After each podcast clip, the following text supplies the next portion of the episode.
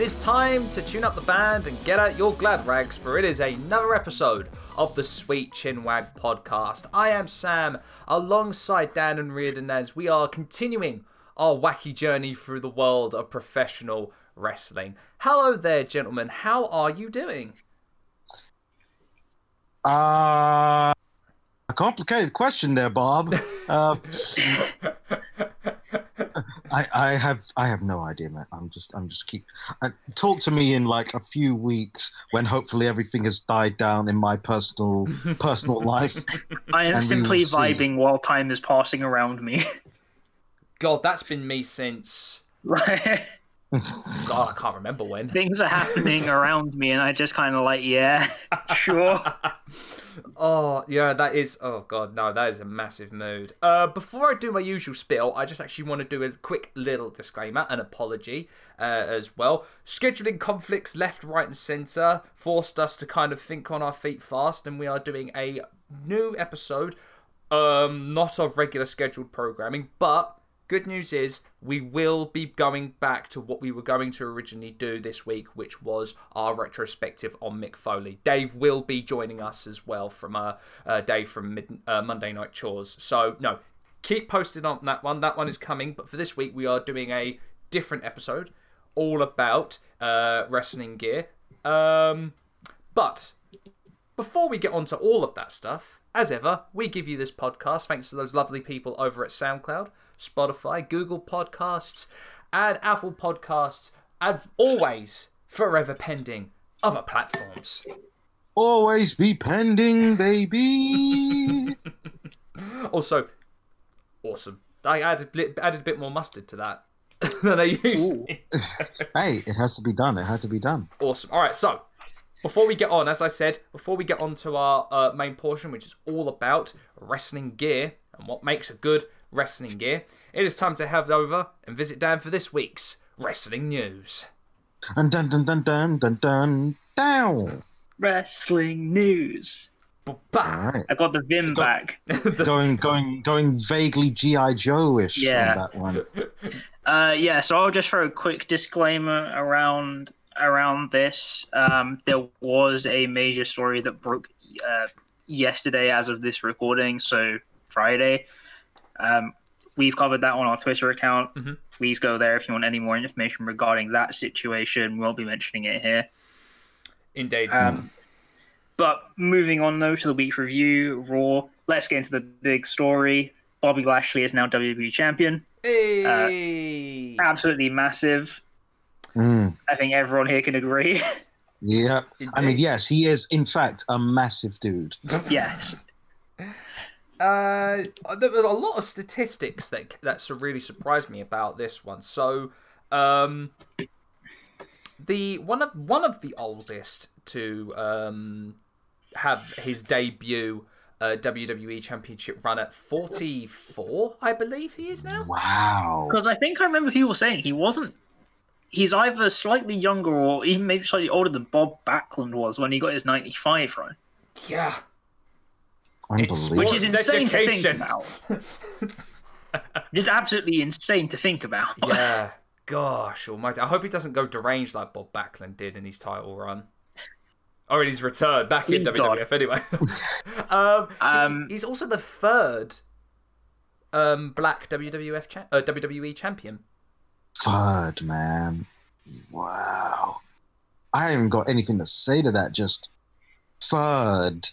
Yeah. The trifecta. Crazy. But no, it, it, it, it's it's absolutely huge news. Uh, and I mean, if this isn't isn't the biggest show of confidence both in Bobby Lashley's abilities, but the Hurt Business's abilities. Indeed. Um, and as I've been saying to everyone throughout this, whoever isn't doing it right now, put respect on MVP's name.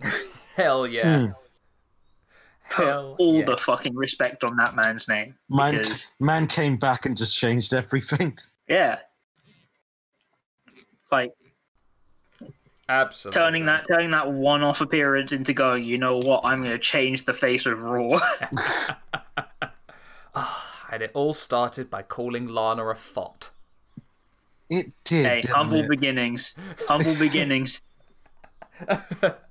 Oh man, no, uh, absolutely chuffed, man. Not only, as I said, not only for Lashley, but but for MVP as well. And I, j- it's just that that image of seeing the four of them together holding the tag titles and the WWE Championship is, oh man, that is a good image. Yeah. Such good. I want to say as well, credit where credit's due as well uh, t- to the Miz.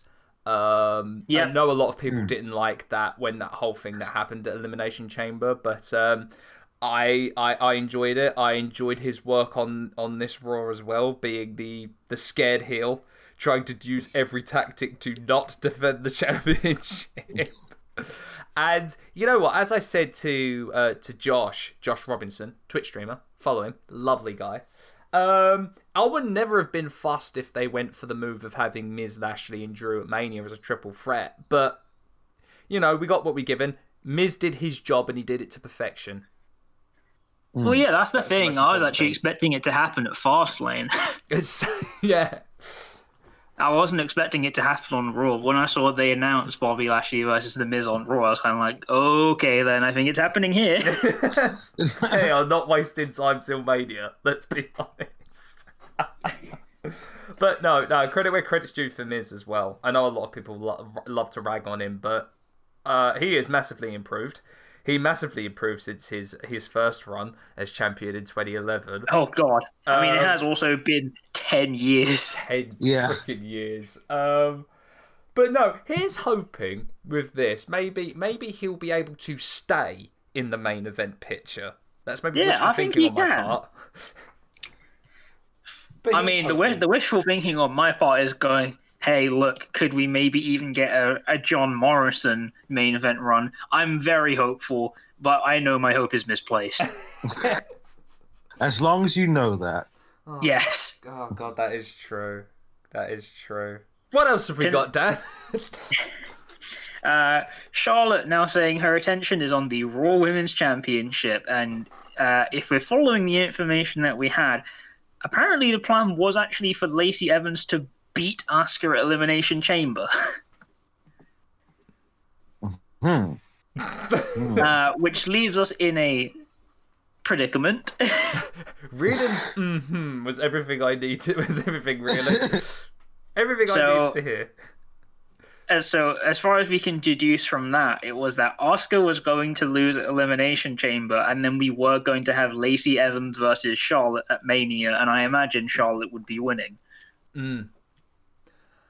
Um, and I think a lot of this and the reaction to this, especially after Raw and on social media, was kind of a case of, oh, of course. Why would I expect anything different? I suddenly get the weird sense of deja vu. Charlotte versus Asuka for the championship at WrestleMania. What could possibly go wrong? I honestly, because I honestly think for people now, it is just a case where they're just getting this weird burnout. Yeah.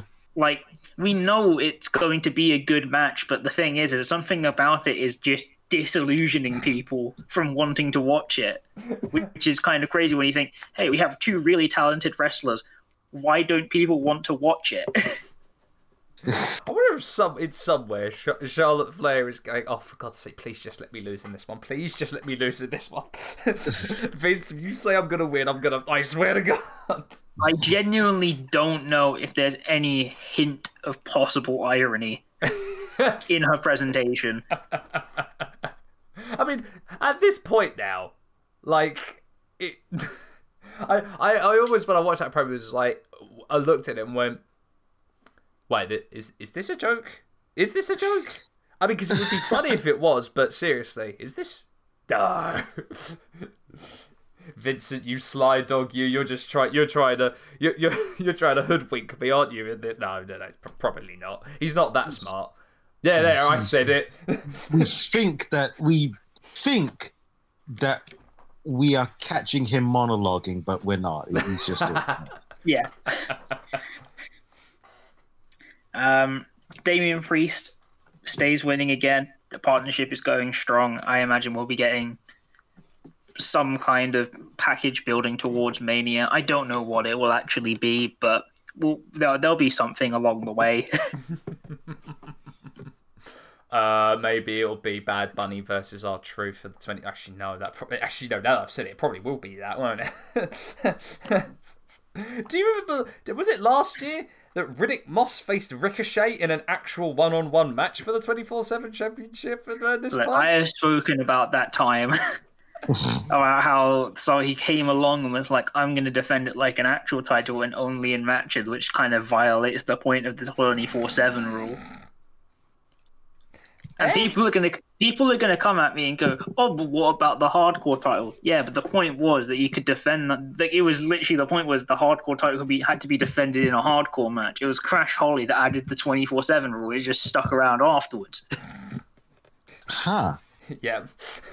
I did not. I did not realize that. Hmm? Actually, and did you know that Ah. he allegedly weighed well over three hundred pounds? allegedly. Build.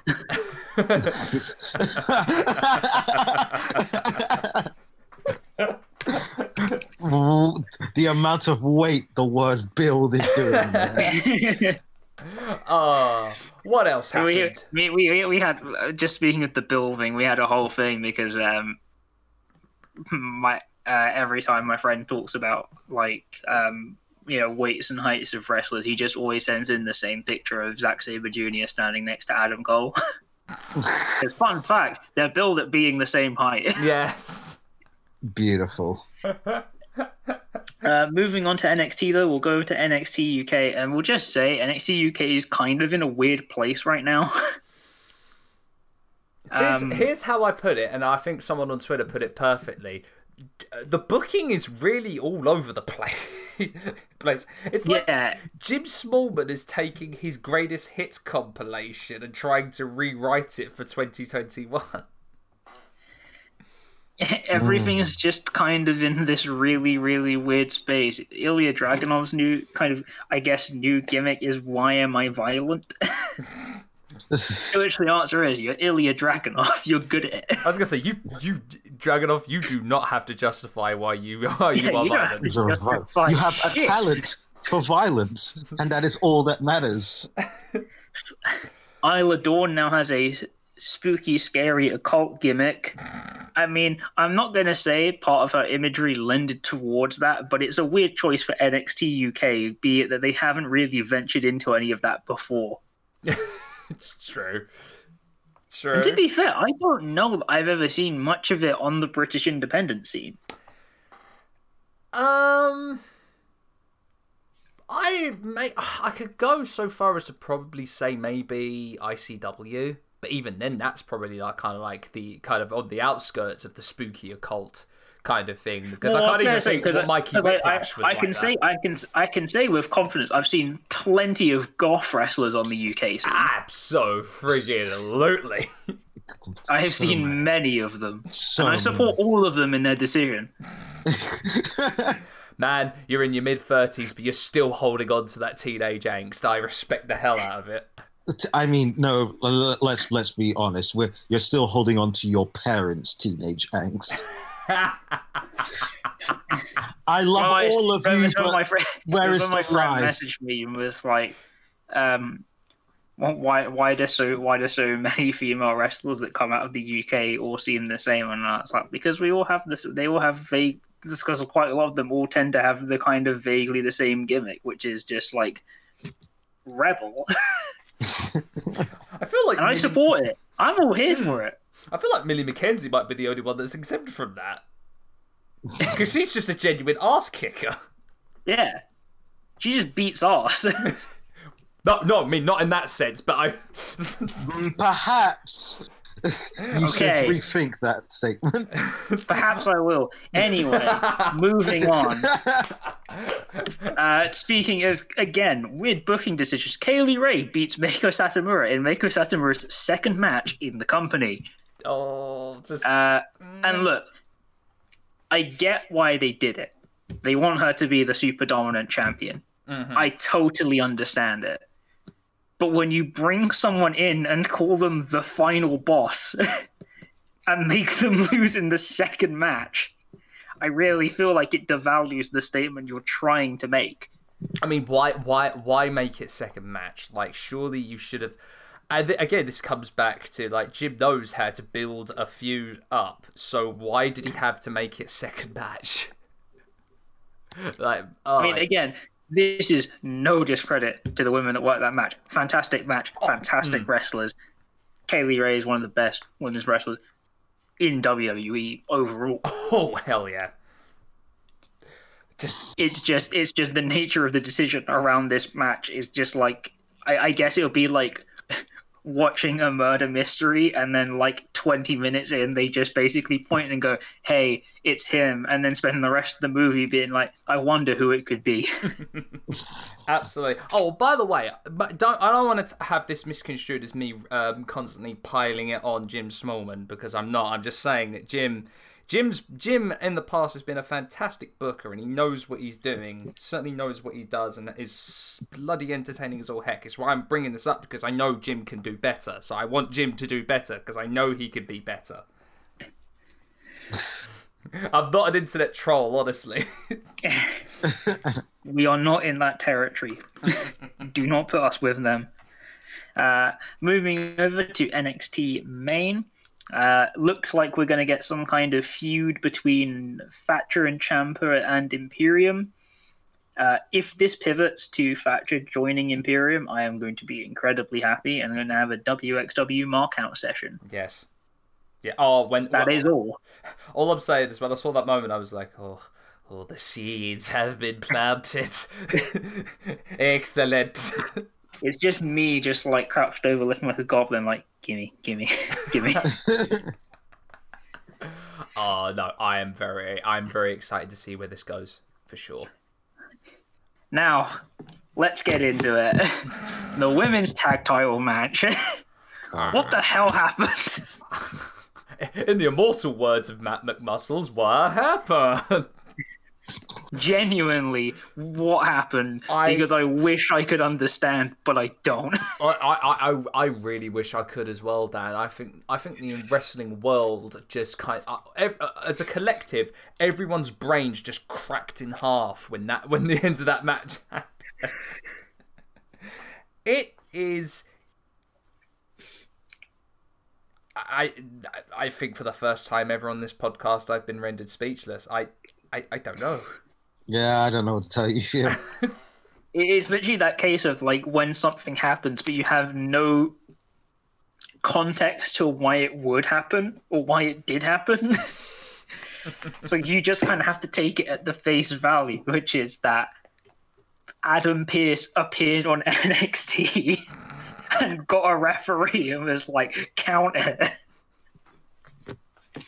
So that's all we know, and it's not like we can attribute it to anything else because I'm almost 99% sure we we know William Regal is the GM of NXT. I've just realised something as well. I feel like this might be the start of something that we're all going to come to massively regret.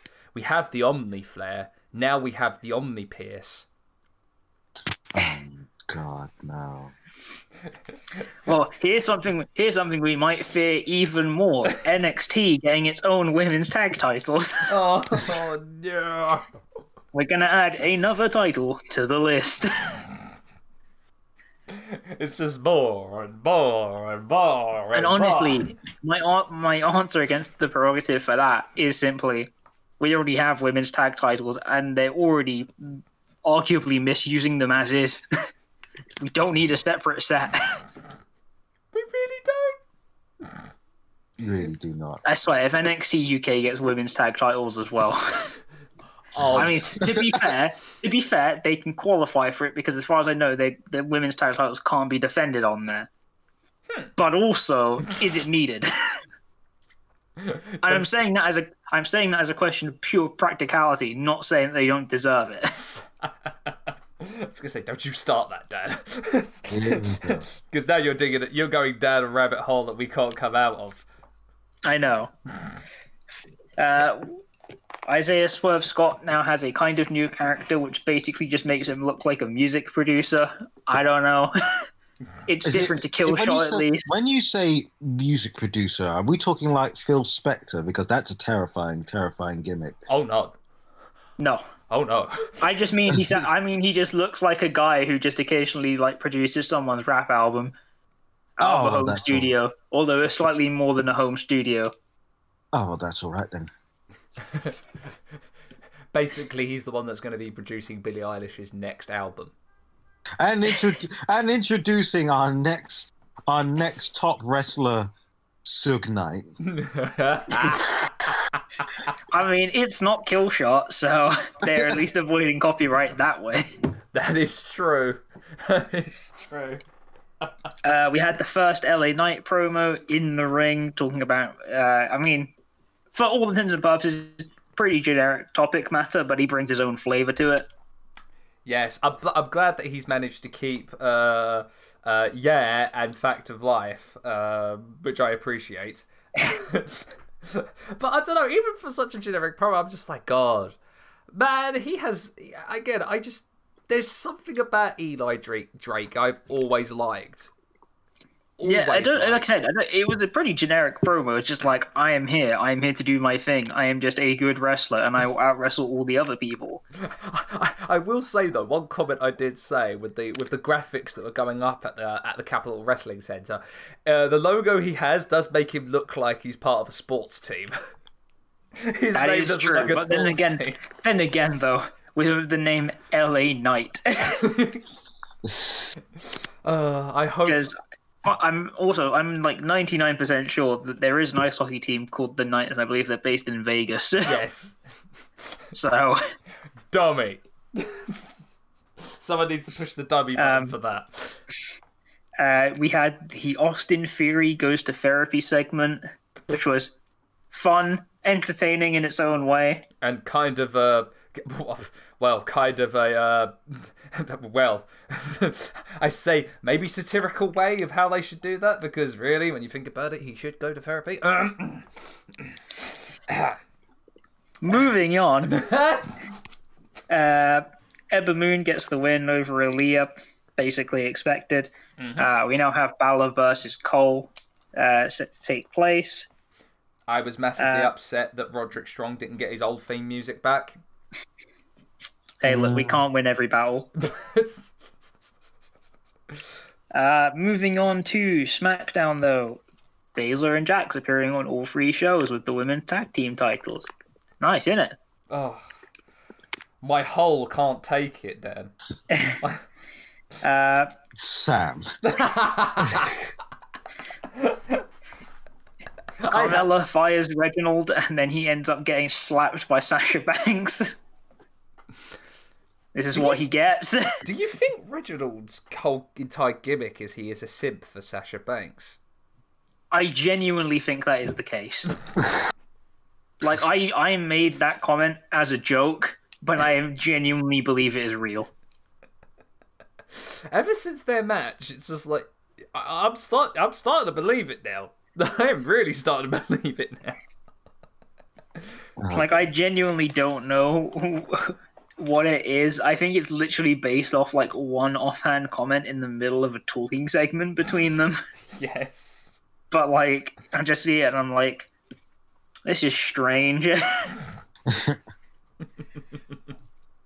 uh, Montez Ford staying credible, getting the loss against Baron Corbin, but able to show off everything that makes him so great. Angelo Dawkins getting the win over Sami Zayn.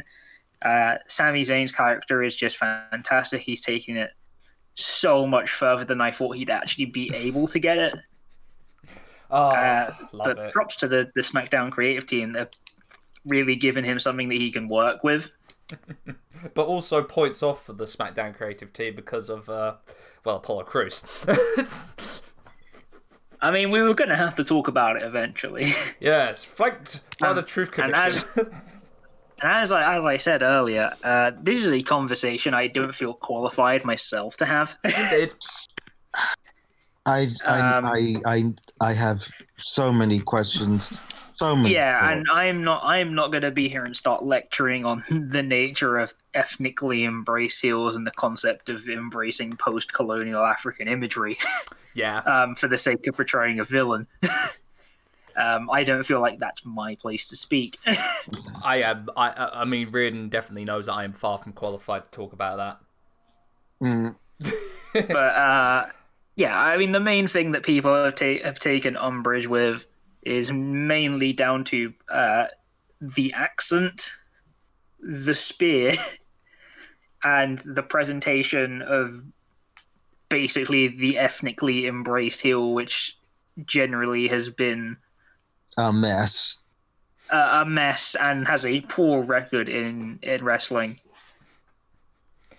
just I was going to say for an example, if you want an example, just remember uh, Vladimir Kozlov's promos when he was in the crowd sh- screaming, "I love double double E." Oh boy. Indeed. I mean, like it runs it runs back to the eighties, and I mean, in in a sense, it almost hasn't moved forward. It's No, it again, really it, hasn't. it, it, it it constantly plays into this whole kind of dynamic of like, if it's a white American wrestler, it's all about like the patriot and the you know embracing the nation, having them on his shoulders, and then when it's uh, a heel of a heel of color, it all of a sudden embracing your heritage becomes villainous. I highly recommend reading the article written by Phil Lindsay uh, covering this. Mm. Uh, much more qualified to talk about it than I am. Yeah, very good article. Ugh. But, uh, oh, I also want to talk about Daniel Bryan's promo and his match with Jey Uso. Yeah, Daniel Bryan's been fantastic. Um, he got a lot of love for his segment on Talking Smack last week. Mm. Uh, but no, it was it was a fantastic match. Oh, great, Um, great cage match. Um, Can I just say, I absolutely love that Daniel Bryan now in his final run is just like, yeah, let's get crazy with it. exactly. and now he just re- now he just regularly busts out the the top rope butterfly suplex transition Because he wants to die. because he's just there and he's like, you know what, I'm just gonna do it. Oh man, and credit to credit as well where credit's due for Daniel Bryan putting over, even though it, it was in defeat, he put over Jey Uso. Um, even though Put him Jey over lost, huge. put him over huge. Um, oh yeah, such a good match, such a good match. Uh, I personally enjoyed the match between Chad Gable and Dominic Mysterio. Um, I Mm. know this has led to a lot of people asking questions about the future of Dominic and Rey Mysterio.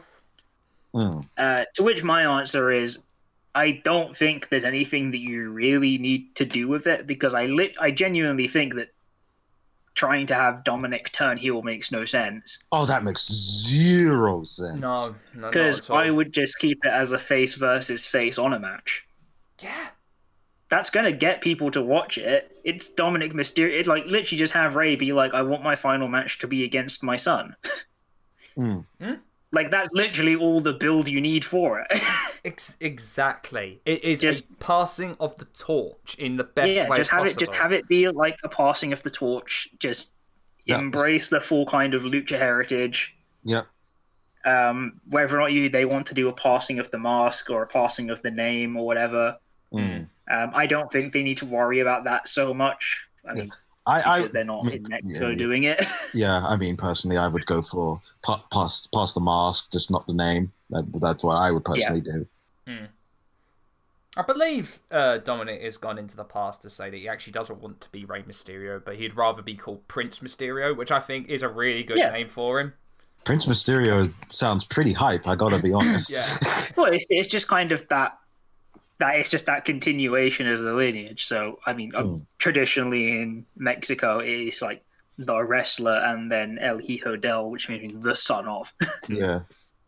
So, whichever way they choose to do it, I, I which I've always, but- which although personally I've always found that that that just that's just asking for trouble. Because what happens if they that person has a grandson? Is it going to be the son of the son of? Is it like? I is believe there is there is a further term for it. I can't. I, fun fact: my my command of Spanish is incredibly limited. This is fair. Same.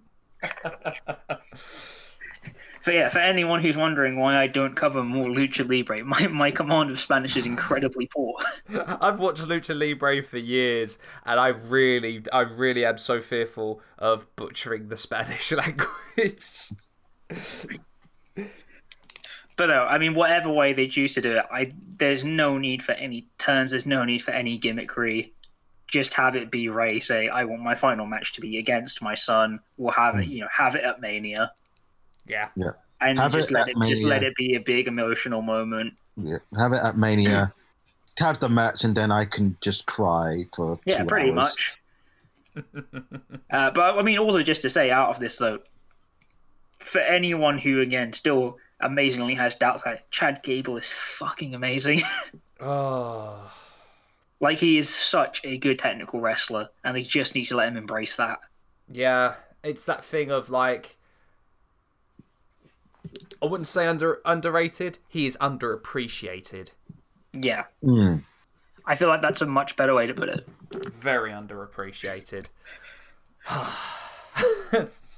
Uh, but no, I mean, again, with uh, with the only other match really left on that card, Cesaro and Murphy, it's just two solid workers. It's Yep. just two people who can reliably put on something great. mm-hmm. There isn't really a whole lot else to really say about it.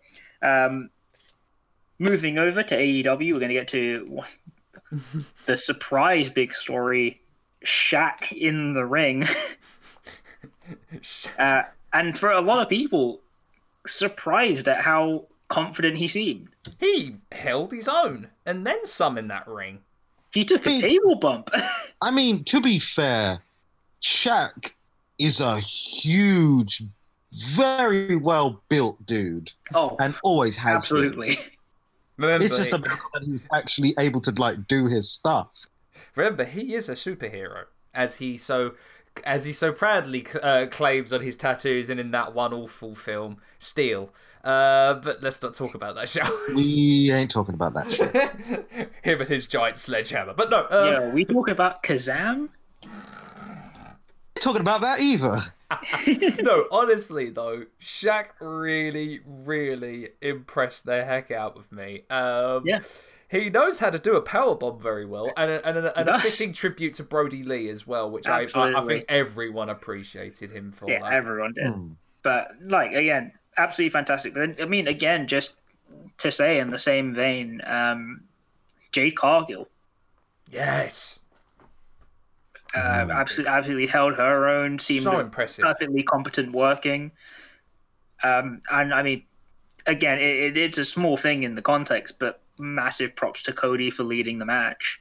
Yeah, Um, again, he seemed incredibly confident in that role and having everyone kind of on the same page with uh, with everything that was kind of going on. it gets a lot Um, of flack, there, but I and there- there- like there were small moments where like they had the interference of like Shaq getting hit with the chair and just not responding to it, which I really appreciate.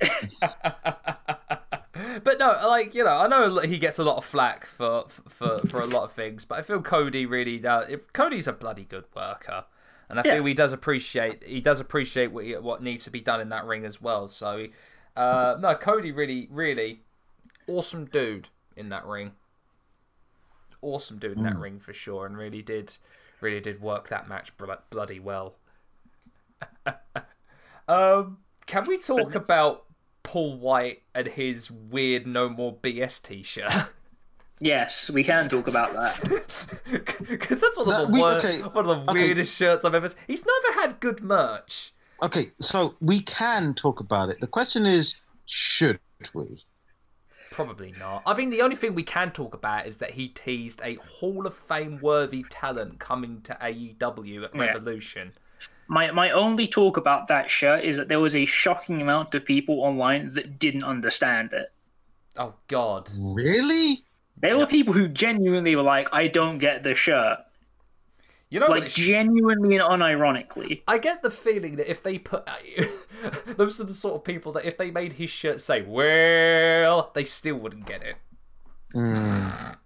Mm. So that's that's just my aside note. It's just it's like it, it's it's. A, I mean, they teased a Hall of Fame signing, and it's had speculation out the wazoo. Yeah, it's gonna. Because by God, I've seen like the same five nine five same five names if I could speak properly. Yeah, it's Um, about twenty five billion times. if it's not Punk, then it's RVD. If it's not RVD, then it's Kurt Angle. If it isn't Kurt Angle, then it's uh, a God. Dude, I've been see- I've been seeing people I've been seeing people throw things around like it might be Christian. Um, it like it might be someone it might be someone from you know like New Japan or something, or it might be someone completely random. And people just keep throwing around all these names. I'm just like, I genuinely don't know.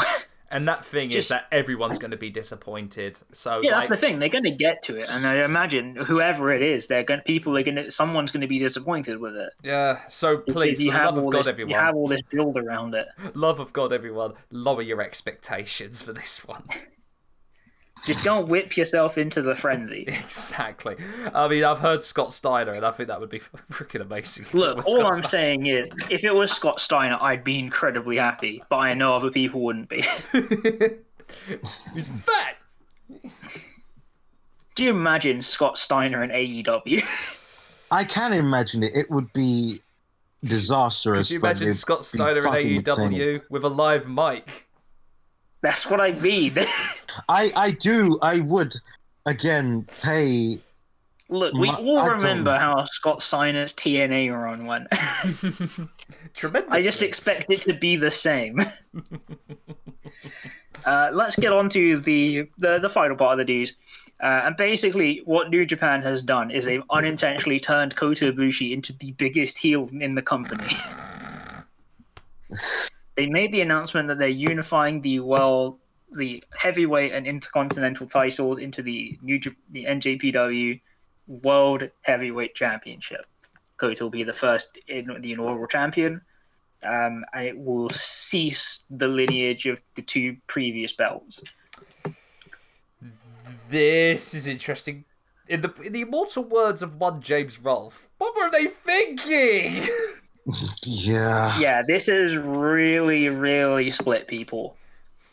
I Uh, and I would probably say the split is about 70 on the negative, 30 on the positive, yeah. or at least from what I've seen. I guess from a business standpoint, their global expansion, they want to kind of make, maybe put a reset, but at the same time, it's like you're ignoring all of that history from 72 to right now. So, like, come on. S- You really going to ignore Scott Norton as IWGP heavyweight champion? It, it's just really, really, it just seems like a really odd decision because I don't really know that anyone is behind it. And really, the entire prerogative for it comes from New Japan management, Yeah. who didn't let Naito defend the belt separately. Yes. And so, in in that sense, you know, they're saying like people are complaining about constantly having double champions, but not allowing someone to defend them separately Mm. Is is a weird decision. Like I don't like I know obviously it's not really a thing that New Japan like to do to vacate belts. Yeah. I mean, I say that knowing that they had to vacate about two weeks ago because of uh, Hiromu Takahashi's injury. Mm. Uh, as worth saying, El Desperado is now the uh, IWGP Junior Heavyweight Champion. Yeah. Uh, incredibly happy for him, and I'm hoping they develop a program between him and Show, Yes. uh, who's been having an absolutely fantastic year this year so far. Absolutely. But um, no, it, it just seems like an odd decision to then suddenly pivot the exact opposite way. And like, I guess it does give more weight to the IWGP US and the Never Open weight. Mm. But at the same time, though, the IWGP US is meant to be so was kind of, as far as I can tell, conceived to only be for New Japan Strong. I might be wrong on that. I, I, I, uh, I'll- I'd say bring it up with New Japan management, man, because because now they're getting as confusing as WWE's titles, and they're Yeah. Well, t- trust me, WWE title lineage is a whole other thing. yeah, crazy. Um, but yeah, so it is in it is all in a very weird spot right now, and I feel like this is reflected worse on New Japan management and towards the perception of Ibushi than it has anything else. yeah, You know, and I think I think I think the bigger presence about this is that pretty much a lot of the people who I guess you know you look to as the stars of New Japan, is in Tanahashi, Okada, especially Naito, Mm, um, and other people in that same kind of breadth, Jay White as well, yes, all you know, outside the confines of wrestling, seem genuinely annoyed by this decision. Yeah, I remember the look on Tanahashi's face at one point uh, when this was all happening. Um, or there was, yeah, there was a, I think there was a GIF actually of Tanahashi's Yeah. face, and I'm like, man, I feel you on that one. I really feel for the man who carried that company on his back on the turn of the century through Inokiism. I, oh man, he's got to be like, oh, for God's sake.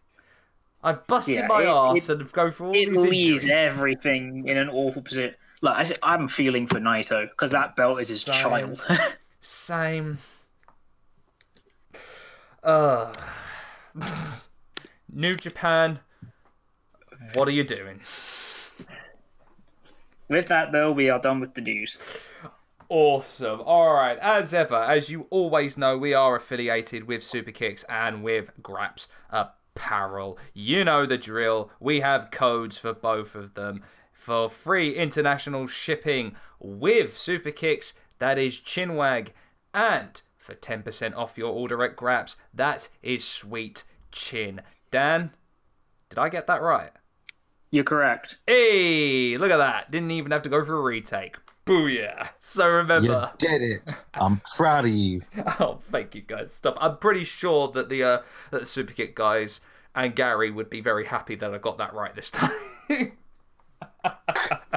with that, it's on to our main portion. It is all about wrestling gear. I know, a very a very weird, maybe off kilter topic to talk about in professional wrestling, but I feel like it needs to be brought up because I feel like for all of the presentation, for the entrance music, for the set design, for all of the creative things as well that go around wrestling, I feel gear is a really important puzzle piece in all of that. So, first question, or the question that we got to talk about what do you guys think makes good and iconic wrestling gear? With Reardon.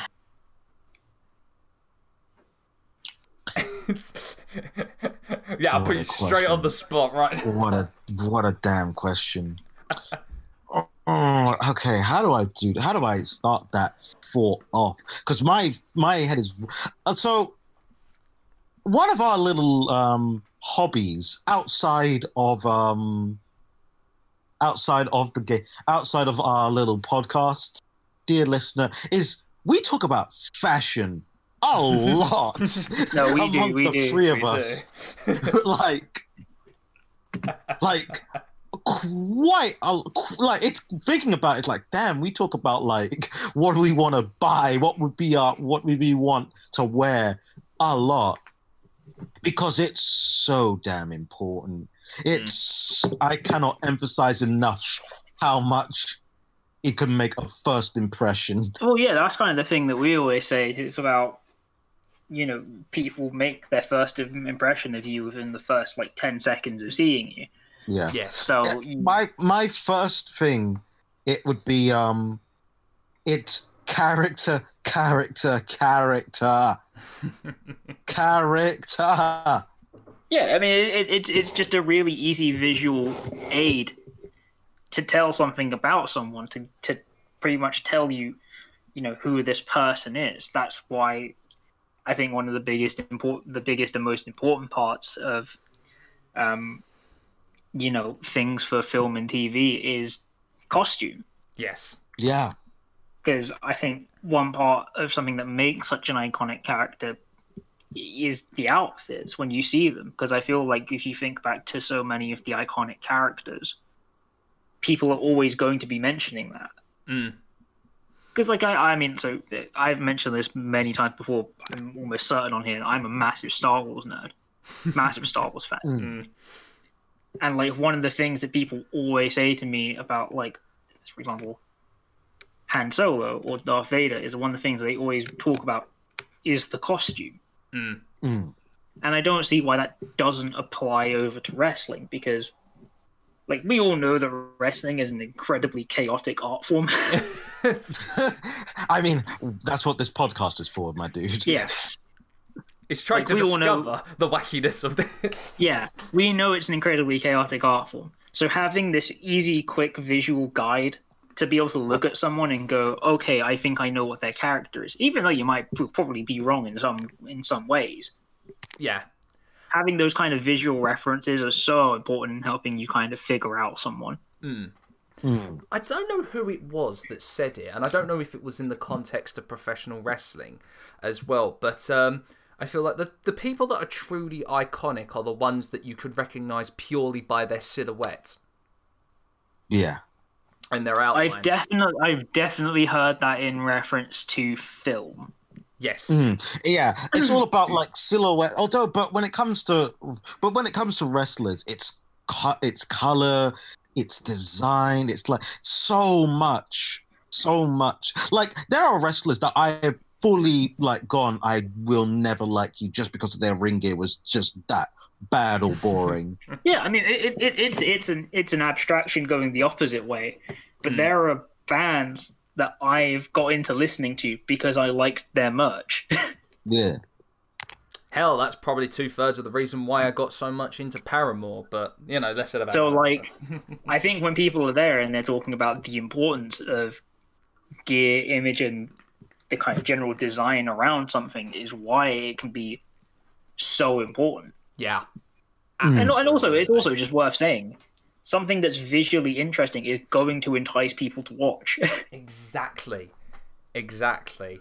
Um I just think as well like the use of color for a gimmick or for a person as well I think really kind of helps as well. So say like you've got like three three basic colors like you can quickly glance and immediately go, "Oh yeah, that's the rock." Or you turn around Yeah. and you immediately see a bright neon color and go, "Oh, that's uh uh Chris Jericho." Or, "Oh, that's Bret Hart." So I feel yeah, that's ah, Yeah, so this is this this is like um this is a this is a design philosophy that comes from a completely different world. Uh, but it comes from like the world of flag design. Mm.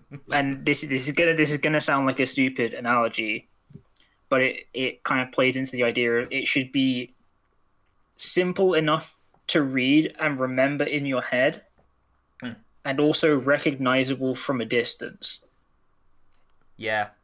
yeah, because again for a lot of people that go to wrestling shows especially if you're talking like you know wwe or aew scale ones you're not going to be as close to the ring as you are say if you go to a uk independent show yeah, i mean hell we've i think we've we've probably all been to those shows where you're able to just stand next to the ring and start slapping on the mat oh yeah, Mhm. So, you know, when you're that close, it doesn't make much of a difference.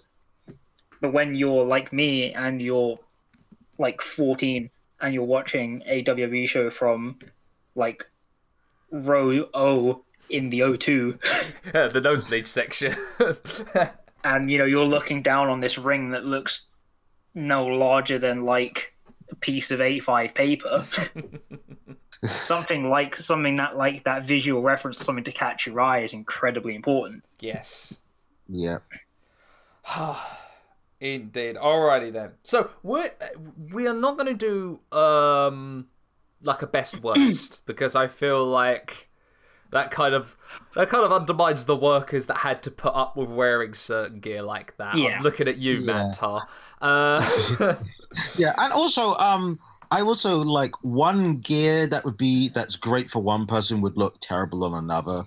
Yeah, I think I think it, I think it's all contextual, and obviously design ideas have changed. Gone, Yeah, you know, necessarily gone is the era of the neon tights yeah, and like things what? like that. Yeah, like what is that um quote? Uh, I think it's like fashion. Fashion is like it's, it's like something like fashion. Like only style is forever. Like Yeah. fas- fashion dies, only only style is forever. So we Yeah. can't. I I can't like ding people. Yeah, because it, it's because it's things like looking back in reference, like Mm. the Ultimate Warrior with all his tassels, is incredibly stupid to me. I mean, But I'm like not- that yeah. was the philosophy of the time. Yeah, no, exactly, exactly. I'm ne- I'm not going to deduct points from what like Lou Thesz or flipping uh, Verne Gagne yeah, like because like you can't was- you can't talk about that because that's a completely different time context. absolutely, absolutely. So we're just going to go over all of our personal favorites and talk yeah, about just ones why- that we think are good and ones that we think kind of encapsulate good design ideas. Absolutely. Kind of justify why we like them so much and kind of try and get the heat down on us just a little bit. Because oh. that's a undoubtedly going to happen after this episode. Oh yeah. Hey, look, right, I've been riding heat since we put out our 2020 awards event, so and like and yeah and i know like people are gonna say like to all you listeners out there saying that we have no sense of style maybe you guys just aren't as bold as us and that's a you problem oh man, so that means I'm going to have to start with the most controversial one of mine. So I go my own to say it's controversial. I say the most simplistic one, and that's Steve Austin. yeah, but I think I think it again it just pulls into that idea of something being consistent with a character Yeah, hmm. mid and mid high being e- boots. being easily identifiable. Exactly. The the mid high boots, the black knee pads with the knee braces. In the future, he would go over to the knee braces, and then the black and then the black tr- uh, trunks Uh, with the with, with the leather vest. It's like that's that's that's it. I mean that that really exemplifies his character, and then some. No nonsense. Well, when he started going over the Stone Cold character, serial killer like, um, Yeah, but I, cold think- I think again, sociopathic it, it, impression. again, it, it it pulls into that same idea of like, you know, when everyone's trying to be different, they end up being the same. exactly and And so God, that's what made so that's what made people like, uh, you know, so for example, Imperium. Um, I also put Minoru Suzuki and Shibata under that same list. oh yeah, absolutely. like when everyone's trying to outflash each other with like the whole bright colors and slogans on their tights and stuff like that just wearing black trunks with black knee pads and black boots will makes you stand out more. Yeah, because i wish did he- i wish i could find it. I'll have uh, i wish i could find it. There's an amazing picture from a metal festival. And it's of a tour poster. And obviously all the band logos look like your classic like super crazy metal font and you can hardly read what's going on and then there's just one band that have theirs done in like bubble writing with bright colors and i've always said that is the importance of making yourself stand out Exactly.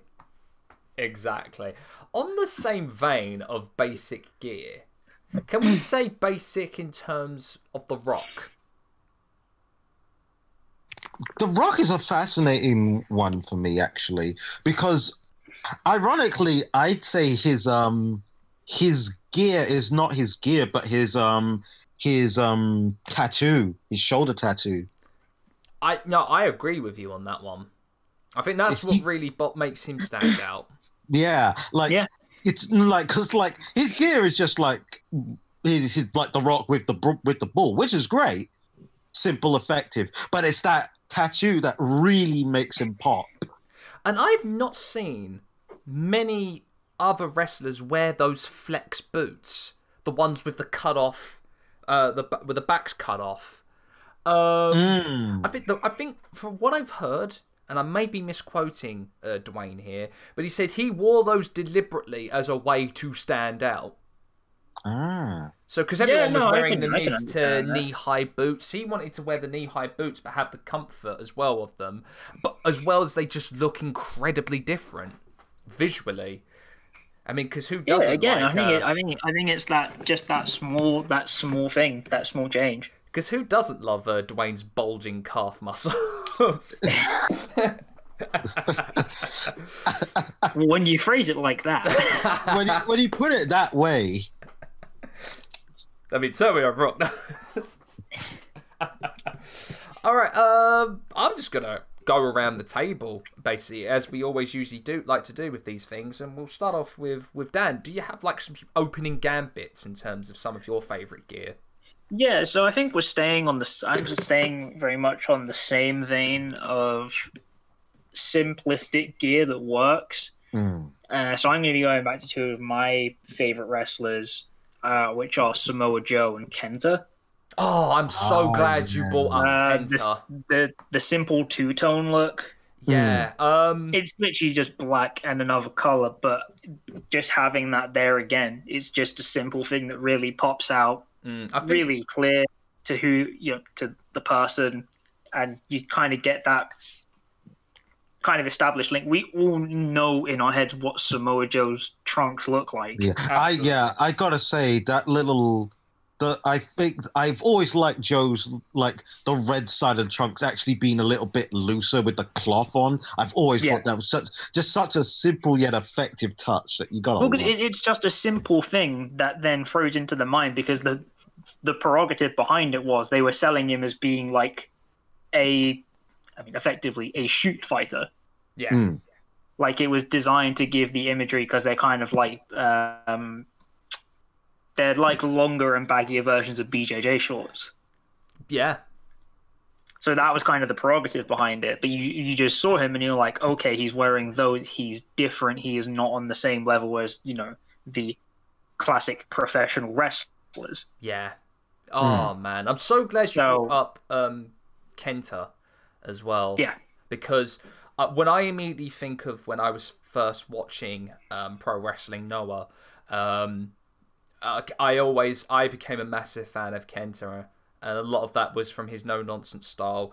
Combined with the brown and yellow two tone trunks with the brown kick pads, it's just that is to me is the most is the Kenta look. Yeah, it's just I think it's just a really really simple look. Two colors that pop out against each other that you're not really going to see, and like of course I maybe have my own kind of aspersions around the combination of yellow and brown. but e- but even still though, I think the fact that I can remember it so vividly is yellow and brown, and it, for some reason it was just the way he had it around him with the brown kick pads as well, just kind of made it all feel like a consistent idea. I mean, hmm. I, I loved that style so much that I will be willing to admit that I had I emulated that attire so many times in my for my characters in SmackDown versus Raw. That's how much I liked that two tone look with the brown kick pads. Judge me. Uh, But yeah, I think it's just, again, it's just that same thing as well with like Kenta not wearing the usual trunks, but wearing kind of, uh, I guess, what people call bikers.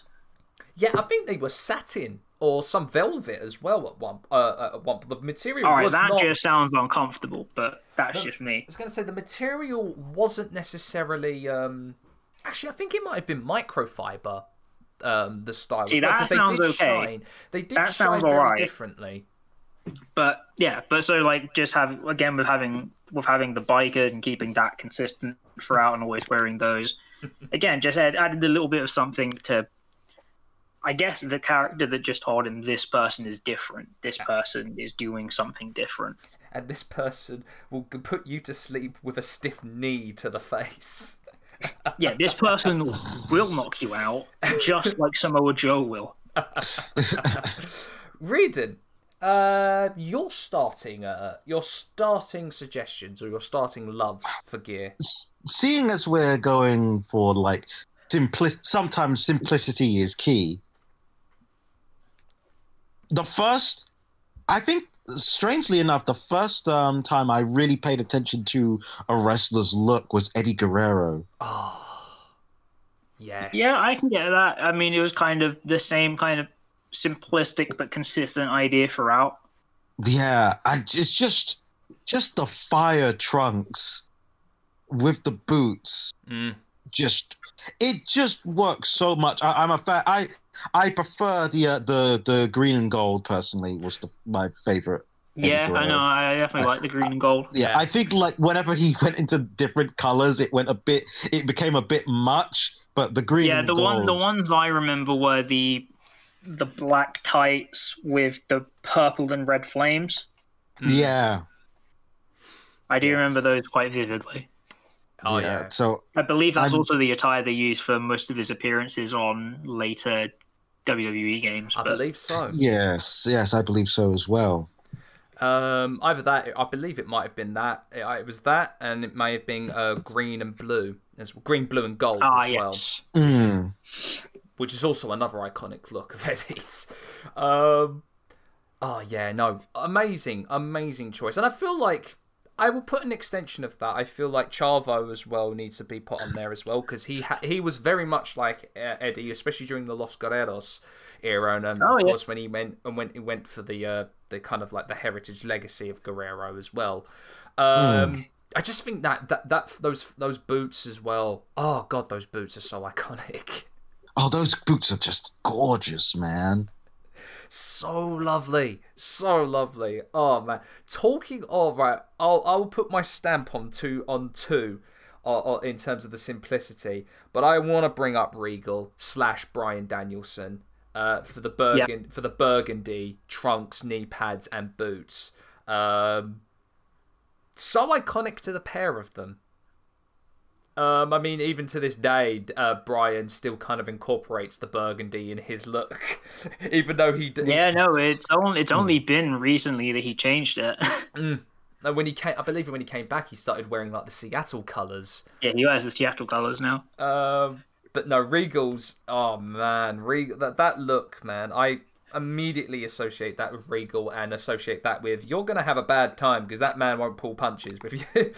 Yeah, I mean, I always liked it. I always liked it with Regal. I don't, I don't know whether or not this was ever the intention at all, but for some reason, seeing him wear red always reminded me of the fact that he was British. yes. No, agreed on that one. Even I don't know if there's any intention behind that, but Hell, I even liked his look in 2002 with the black over trunks over the burgundy trunks because that's where he would hide. well, yeah, because I remember him as I remember him as well when uh, it would have been like 2007, eight when he had the black trunks with the gold trim. yes. uh, which I wasn't huge on, but um, but no, I I always like the uh, I always like the burgundy trunks. Yeah, yeah. Mm. All right, I'm gonna have to really say this as well. My final one in the in simplicity is the four pillars of heaven because I can't decide between ei- either four of. Yeah, but I think again they they prove the I kind of the the thing I'm probably going to be saying a lot during this uh, episode, as I have said through many episodes.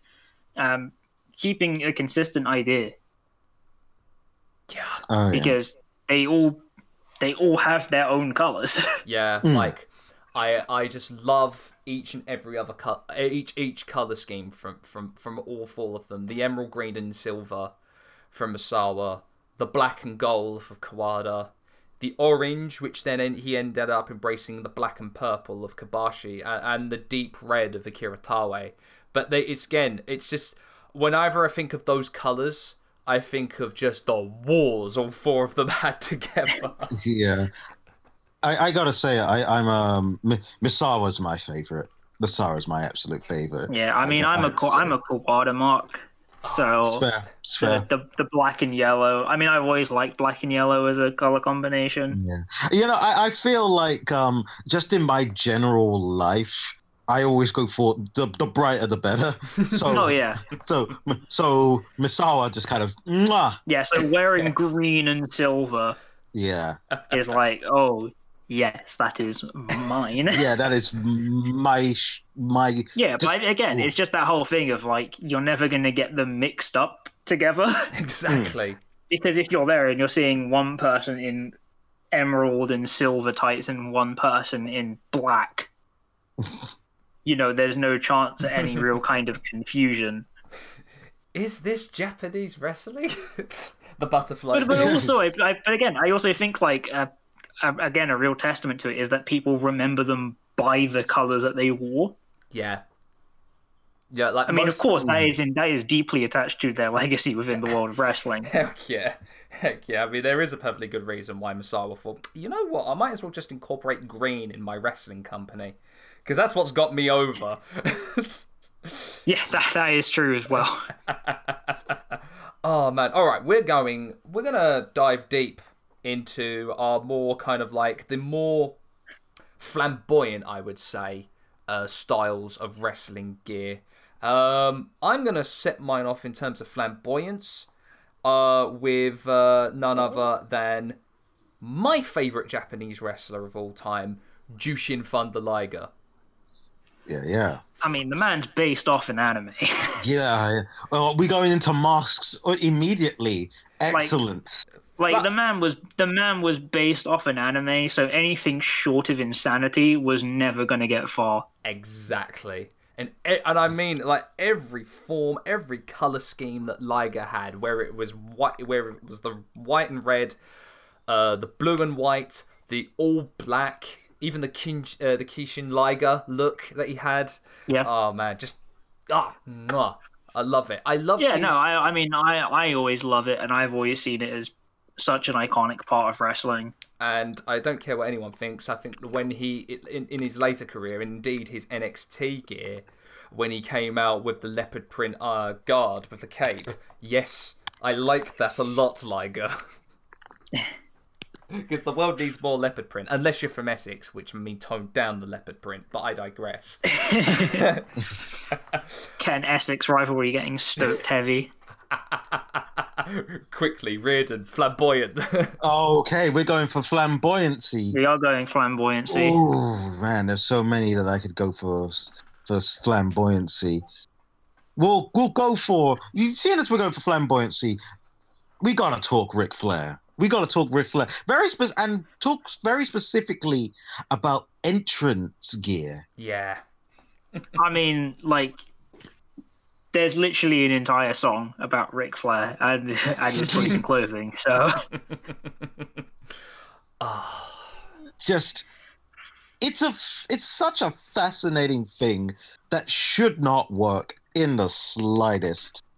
But Well, yeah, I mean, it kind of embraces the the Yeah. the history of the, you know, I guess you'd say the snooty heel. Oh yeah. Yes. 'Cause However, I can't, I- lie, I can't lie. Gorgeous George was dropping some looks in the black and white Oh, footage I've but absolutely. it is a bold choice Yeah, uh, of Yeah. of coat. And I arguably possibly prefer Ric Flair's more, but then again, I feel like I can't comment because it was a vastly different time.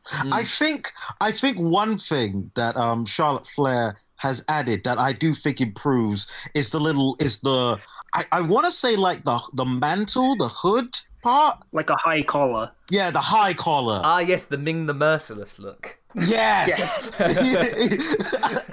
you you you say that but nah that's that's what I'm talking about that's what I'm yeah, no, I mean, I, mean, I think it's good. I mean, it, it's a, it's amazing for precedence, and I'm not gonna, I'm not gonna act like I know anything about fashion because anyone who knows me knows that's a very bold statement for me to even try and say. um, I feel like it makes you pay attention to the person's face more. I don't, yes Yeah. I don't know. Maybe it's because just the way they like frame it's, it in the camera, because but it's basically like uh it's basically a halo around your damn head Yeah. Yeah, it's like you know if you ever go to have your picture taken, sometimes they put up like a black background behind your head, Mm.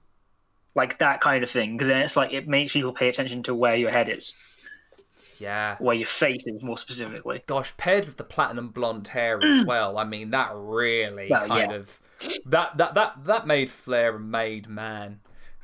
Can you Oh, yeah. believe Jim Herd wanted him to shave the head, shave his head, put a stud in his earring, make him go out in Roman garb, and call him Spartacus?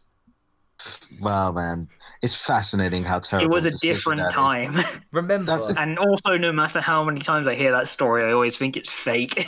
Yeah, Jim Herd was the former head of Pizza Hut before he got his job at WCW. So make of that what you will. no one Aye. outflares the Rick.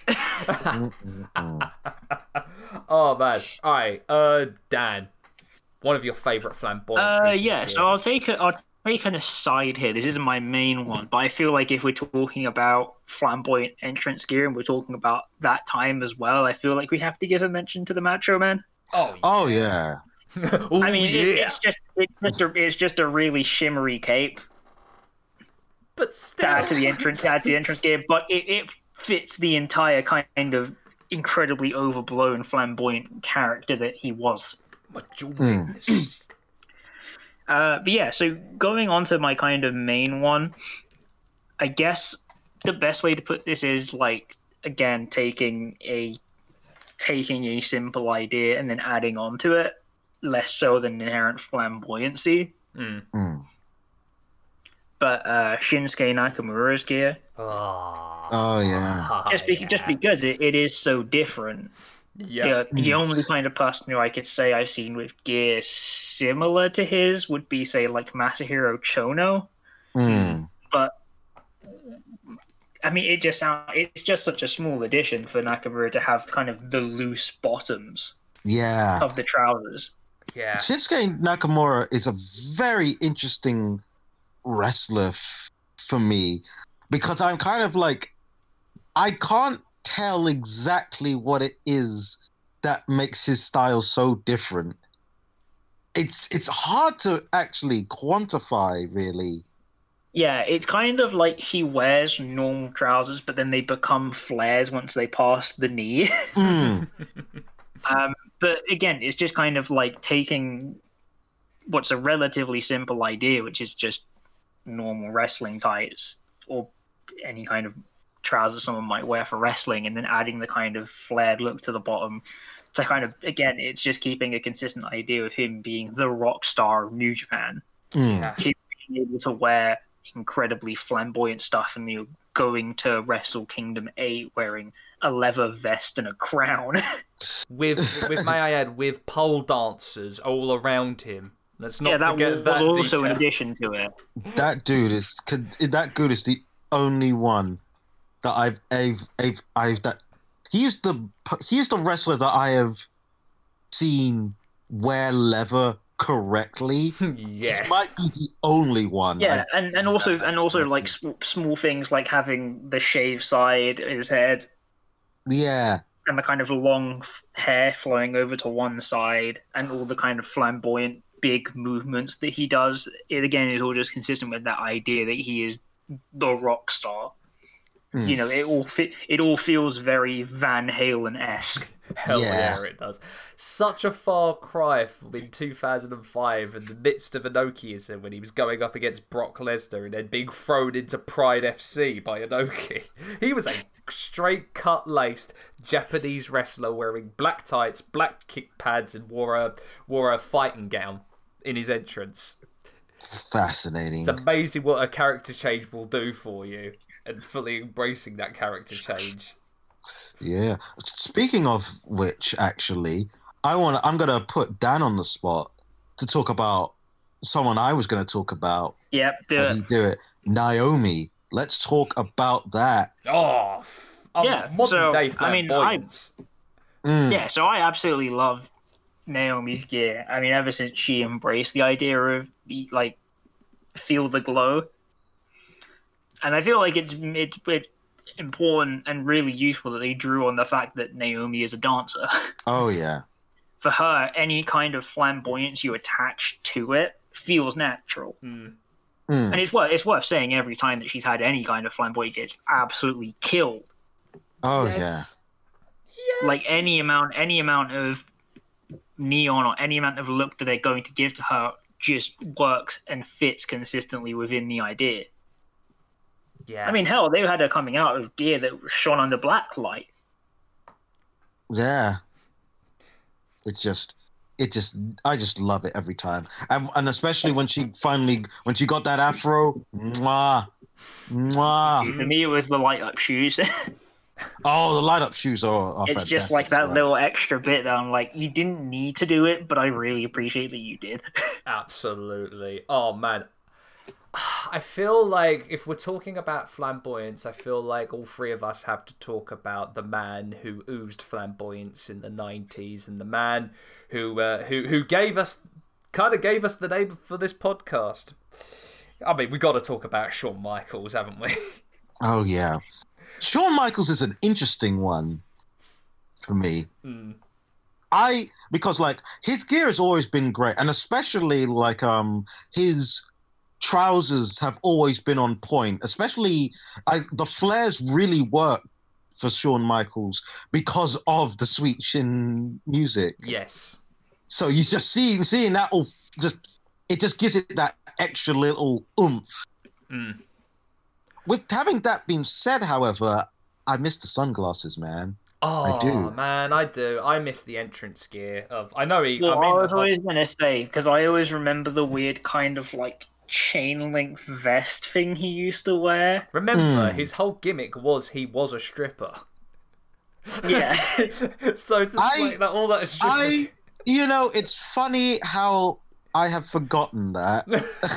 but it, the thing is, right? It worked so much. Like the zebra, I feel like the combination of zebra print and broken hearts on on tights is just uh, is a fine art, and you need to make sure you get it damn right. But damn, Yeah. he got it right and then some. He did. Oh yeah, no, he de- he definitely did.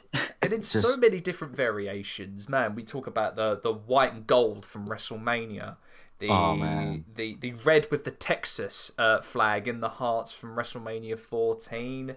Uh, we talk about his uh, well, actually no, we won't talk about his comeback, but we'll talk about WrestleMania 19, which was the classic red on black, which I feel is really Yeah. underrated. Like I know it's simplistic, we could go back to simple, but again, it's that thing of simple is is is sometimes is perfect.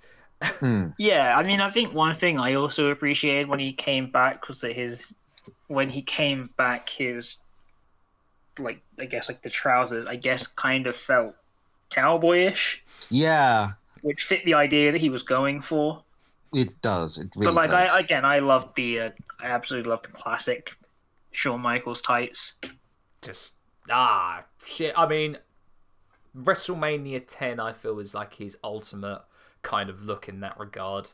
Yeah, yeah, I That can I match can make Razor a Ramon. on that with Razor Oh. Ramon. Mwah. I mean, again, shout out to Razor Ramon as well. Yeah, shout out to Razor Ramon. oh yeah, shout out to Razor. That man, that is machismo. Perfection.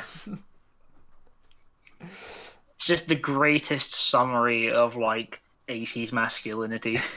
It really is. if Tony Montana learned how to wrestle, he would be Razor Ramon. I mean, pretty much that is where Scott Hall got the Yeah. inspiration of the character from. he from. basically is Razor Ramon. Yeah. He basically just just straight up is just Tony Montana as a wrestler. Oh man, alrighty. Um, let's talk about, I guess, more modern day incarnations of wrestling gear and some of our favourites.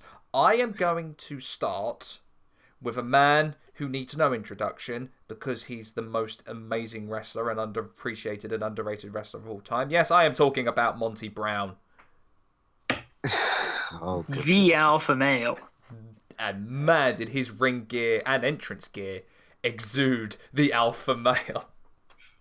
Again, I don't think anyone could pull off a leopard print long coat quite like Monty Brown.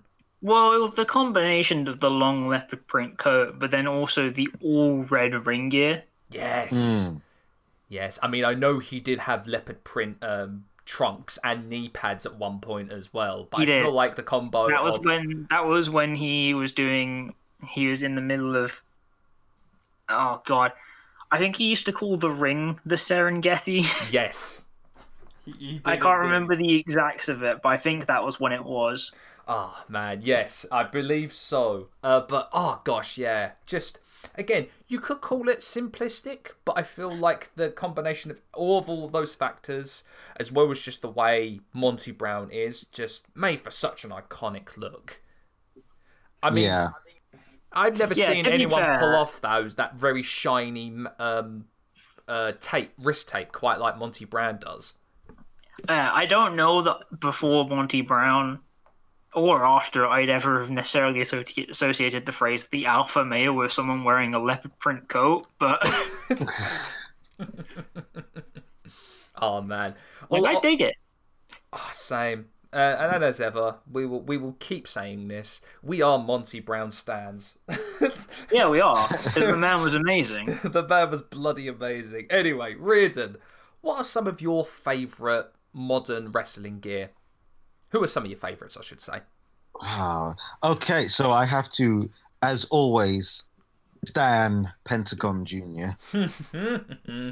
Hell yeah. Just holy shit, man. I don't you even want know. to encapsulate the concept of fear in a person. yes, it's basically that. He, I have never seen a man look more like Bane in real life than I have seen Pentagon Jr. with the mask and the skull face paint. Yeah. with the with like the sash, the sash trousers. Yeah. Mm. Just Jesus Christ! I think again though, it just it's, it just fits an image so perfectly. It's just like this man is literally your death. yeah. this man is here to kill people, and he looks like he is here to kill people, and it's like the more slipknotty he looks, the better. I can totally understand that. Like, yes. like, like he's the only like wrestler where like my rule on like on like ridiculous colors does just doesn't fit. He could wear whatever color he likes, and he still looks horrifying. Okay, we're going for the hot He does. pink He does. variant. I was gonna say, Red- Literally, he literally. does. but I think the fact that he only wears black and white makes it more imposing. Mm, I, I honestly think if he did like hot pink, it would work. It would actually be like, it'd be weirdly unsettling. There you go. It's a Mexican Day of the Dead special. Mm, yeah, something like that could be really good. I've always envisioned something like of him using gold. yeah, Yes. I believe he has done it before. He It probably looks- has done it before. It looks. I actually, I have a picture of it right here, which I'm going to put into the chat. It looks terrifying. I believe he incorporated that for all Here it is. in. I believe. Yeah. he Yes, look at that, man. Yeah. Oh damn. Just That is a face that embodies the phrase "zero miedo." indeed, Mm. just zero. Yes. Ah, Dan. What are some of your favourites? Uh, in Uh, yeah, so we're going more as we're going for more recent ones. uh, I mean, I guess I, I, I wouldn't call him, you know, a, a modern day Flair, but I think a man who's following the Flair tradition, Okada, Mm. Yes. Oh yeah, definitely, Uh, without question. the huge imposing figure that he presents with his with his many special coats, um, and just the rest of his ring gear that encapsulates that kind of millionaire rainmaker presence. I guess is the best way to put it. Mm. Um, you know, I, I there isn't there. I don't know that there's a whole lot else to really say to it. It just really buys into this idea of the really kind of opulent rich boy look. Yeah, I mean, it's a far cry from Okato that he was It's doing in definitely a far far cry from Okato. um, but again, I think there's parts of that as well where it really works for New Japan because New Japan never really had anyone like that. Yeah. Mm. and again in in in a in a kind of presentation that doesn't really venture that far into that kind of world Mm. i think it definitely makes him stand out more Yeah. but also just the visual presence of a, a guy coming out either wearing a coat that illuminates under uv light or um you know coming out in ones that are i mean again another person i could mention hiromu takahashi Yes. uh, like at the most recent Wrestle Kingdom with his coat of a ma- coat of many colors. Mm. Coming Put out. Joseph to shame with that. He did. He really. Did. Um, but yeah, no, for, for for this one though, I think I have to go for Tanahashi. Yeah, looking like he's just come out of a Rio de Janeiro festival. Um, Just incorporating all the different designs that he can into his tights. Um, and just keeping it in, just keeping it really fresh each time. Um, I've always loved Tanahashi's gear, um, and I think it part of it does build into that bigger idea of him being the pro wrestler Yeah. from a time when being a pro wrestler was looked down on. Mm. Yeah. Like as I said, that ma- that man had to carry the company when uh, when you know Inokiism all but nearly killed New Japan. So, like, Yeah, and so if you and so like in the context of the time that he was coming through, New Japan was still coming off the basically the entrance to shoot fighting. absolutely. I mean, and so him being him being the professional wrestler and embracing the professional wrestler look it worked and then some. I mean, his look so iconic that they gave that look to Lars in Tekken Seven. Oh yeah, they did, didn't? Yeah, and and and that's the thing, and it again, again, I'm gonna it's gonna keep coming up. It's that thing of you can get an idea of who he is based off of it. Exactly. Exactly. I mean, You know, I want to. a he's a person that through his gear demands your attention. Gosh, yeah. I mean, by if all right, I will. I will put another extension on that as well, Dan. I want to talk about Tetsuya Naito in that regard as well. Yeah, Tetsuya Naito, I think, follows the exact same kind of From a guy who breath was around it. From a guy who was supposed to be like the goody goody uh, babyface who was a big fan of Tanahashi to go to go off and you know make his you know mold his own look and form. Uh, I have never known a man to have so much swagger coming out in an entrance gear in a three piece suit. Uh, I feel like I love about his character as most is when he's back when when the bell's just about to start. He takes his sweet ass time taking off his suit. Like I remember, there's a video of AJ Styles really getting angry about how long he's taken. Uh, Naito is taking to take his button shirt off.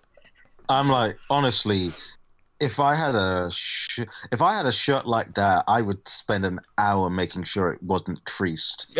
exactly. Like, but as well as just like having the the very very lucha Spanish influence um, ring gear as well. Uh, the tassel uh, white boots, some of the some of kind of like the Aztec tassels around his um around his trunks as well. It's just it's a, it's a look that is so unique in that world of New Japan, but God does it work for Naito. Well, yeah, I think it's one of the things that's always drawn people to LIJ. Mm. Because obviously, like as well, you have um, Bushi. Yes. Um, I mean, who is a Japanese wrestler that wears a mask in the lucha style? um, but no, I think I think that is one of the things that's um, you know that makes them stand out. Yeah. That they they do appear differently, and again, you get that sense from them. You go, okay, these guys are different to everyone else. Why are they different? Absolutely. Absolutely. Oh man. Um I'm gonna bring up a tag team in terms of the Okay. modern day ones. A tag team that I've always had a massive love for because I've al- not only do they have worked so well together, but I just feel like their look and overall presentation with their ring gear is just sublime, and that is the Motor City Machine Guns. I see. Yeah, absolutely. I just love the. Uh, I, I know it looks very chaotic, but to me, it just looks like what if you took a punk rocker's denim jacket with all of the pins and patches and slapped them onto just plain black tights? You get the Motor City Machine Guns ring gear. I mean, yeah, because I always remember them coming out with the jackets though as well. Oh yes, And I always like the jackets because they look like they were made from scraps of other jackets. yes, and just all so, the, I mean, if you want to present someone with a really raw, independent look, like the Motor City Machine Guns were, that's certainly one way to do it. Yes, I mean I'll always appreciate Alex Shelley for having punk bands and ska bands on his ring jackets, like the Teenage Bottlerocket one he had when he was in NXT. Yep. Thank you, sir. I was the one who got that. I got that one. but uh, oh man, yeah, those and I Fun bet fact: Alex Shelley is the reason I've always wanted a shaved side haircut. exactly. No, God, same, shame. Like I say that, Oh, I say that with, I say that with zero irony. I I don't honestly, guys. I don't know how that would go for you two. I really don't. Awfully. I mean, you I know. see my hair right now, so I probably could pull it off, but it'd look terrible. An undercut, would, an undercut from the side would just look terrible, man. I'm trying to think of what you'd look like with that, Sam. I'm thinking. I hmm, I'm not sure, my dude. No, I'm not sure. No, I back when I back when I was at emo, yes, I would really wanted the like the one sided undercut, but not anymore. Uh, but I tell you what, whilst talking about the machine guns, I also got to. I mean, I'll, I'll talk about Chris Brookes because he does adapt. He does adopt a very similar style. Yeah, no, he does. Um, and oh man, I do. I I have always been very much uh, an admirer of his ring gear. that he designs himself and ma- and manufactures himself, which is pretty darn awesome as well. Feather in his cap, his ring jackets as well have been really freaking cool. Yeah, I mean, I've always been a fan of any of the Schadenfreude stuff. Mm. Like literally anything that ends up being designed through them Yeah, is generally pretty great. exactly. So so much fun. All right, The man's got the man's got an eye and a neck for it. He really, really does. Do you chaps have any more kind of like modern ones you like to kind Well, of give I a think shout out? I think Rin, should we go into our section talking? Seeing as we mentioned Pentagon, I mentioned Bushi. Should we talk about Lucha Libre? Yes, absolutely. Let's go. Ah, yes. Then let's talk about a one of the rawest looks out there, the Lucha mask with the suit. It never fails. It doesn't miss. It does not miss. It has never missed. It is always the most hypest shit in history. I just love those iconic photos you see of press conferences of Lucha Libre, and you just see all the wrestlers in masks and two piece and Yeah. three piece suits. It's just oh yeah. It's it's the one it's the ones from like the sixties and seventies that get me so Mm. much. Yeah. Yeah. I you know they're the only ones where like that cl- that where like the seventies like huge flare collars just looks absolutely correct. yes, just like just absolutely correct. So while we're so seeing as we're starting this off, let's start off with the big one, El Santo. yeah, Yeah, the the archetype, arguably The off which others, all others are built on. Indeed, just I I'm gonna tights have never looked better on a man in history. Yeah, I Just- mean, I mean, it, it- again, I, I mean, you go back to the people of that time, so El Santo, Blue Demon, Mm. um, both incredibly iconic looks. Mm. It's just unbelievable. It really is. And, you know, Um, again, while they aren't like incredibly, they aren't incredibly complicated at all. Uh, El Santo's mask, which is now being worn by El Hijo del, San, del Santo. Mm. Uh, fun fact: he's a politician now. yes. He is, Is he? Does Yeah. he still wear the mask? Yes, Perfect. he got a dispensation from a court in Mexico that he didn't have to unmask. He just Yeah. had, he just had to be able to prove his identity. Perfection. And it's like the whole thing of El, El Santo never took off his mask even when he landed at airports. He had to go into a separate room to do it. Yeah, See, that's what I'm talking about. see, Bischoff. That's why there is such a legacy and heritage to Lucha Libre. They are 100% serious about masks. You Yeah, don't, like- you don't. I, do I it. mean, I, I will say this for anyone that is interested after listening to this: like, please look into the history of mask culture in Mexico and Mexican wrestling because it Hmm. is an incredibly rich world. Yeah, so, so darn rich. All right. But um, no, so like we're talking about those two, and those are kind of the classics off which all others are built. So yes. Um, what I'll do is I'll talk about some of my favorite masks, if that's okay. Absolutely. Yeah, that sounds. Yeah, that sounds good. to. Um, and then we'll get on to you know the big the big one. I, I mean, you guys can chip in with any other mask that you love. So Oh, my first one is uh, La Parka. Yes, Ah. I'm so Kind glad of you the- brought up the Parka. The I guess what you say the predecessor to Pentagon Junior in yeah. terms of design. yeah, Uh, but the the skeleton mask idea, Mm. um, I'm absolutely a massive fan of. Um, Starlight Kid, Ah, yes. who I'm a, I'm a huge fan of. Uh, in that same vein, Tiger Mask, Yeah. Yeah.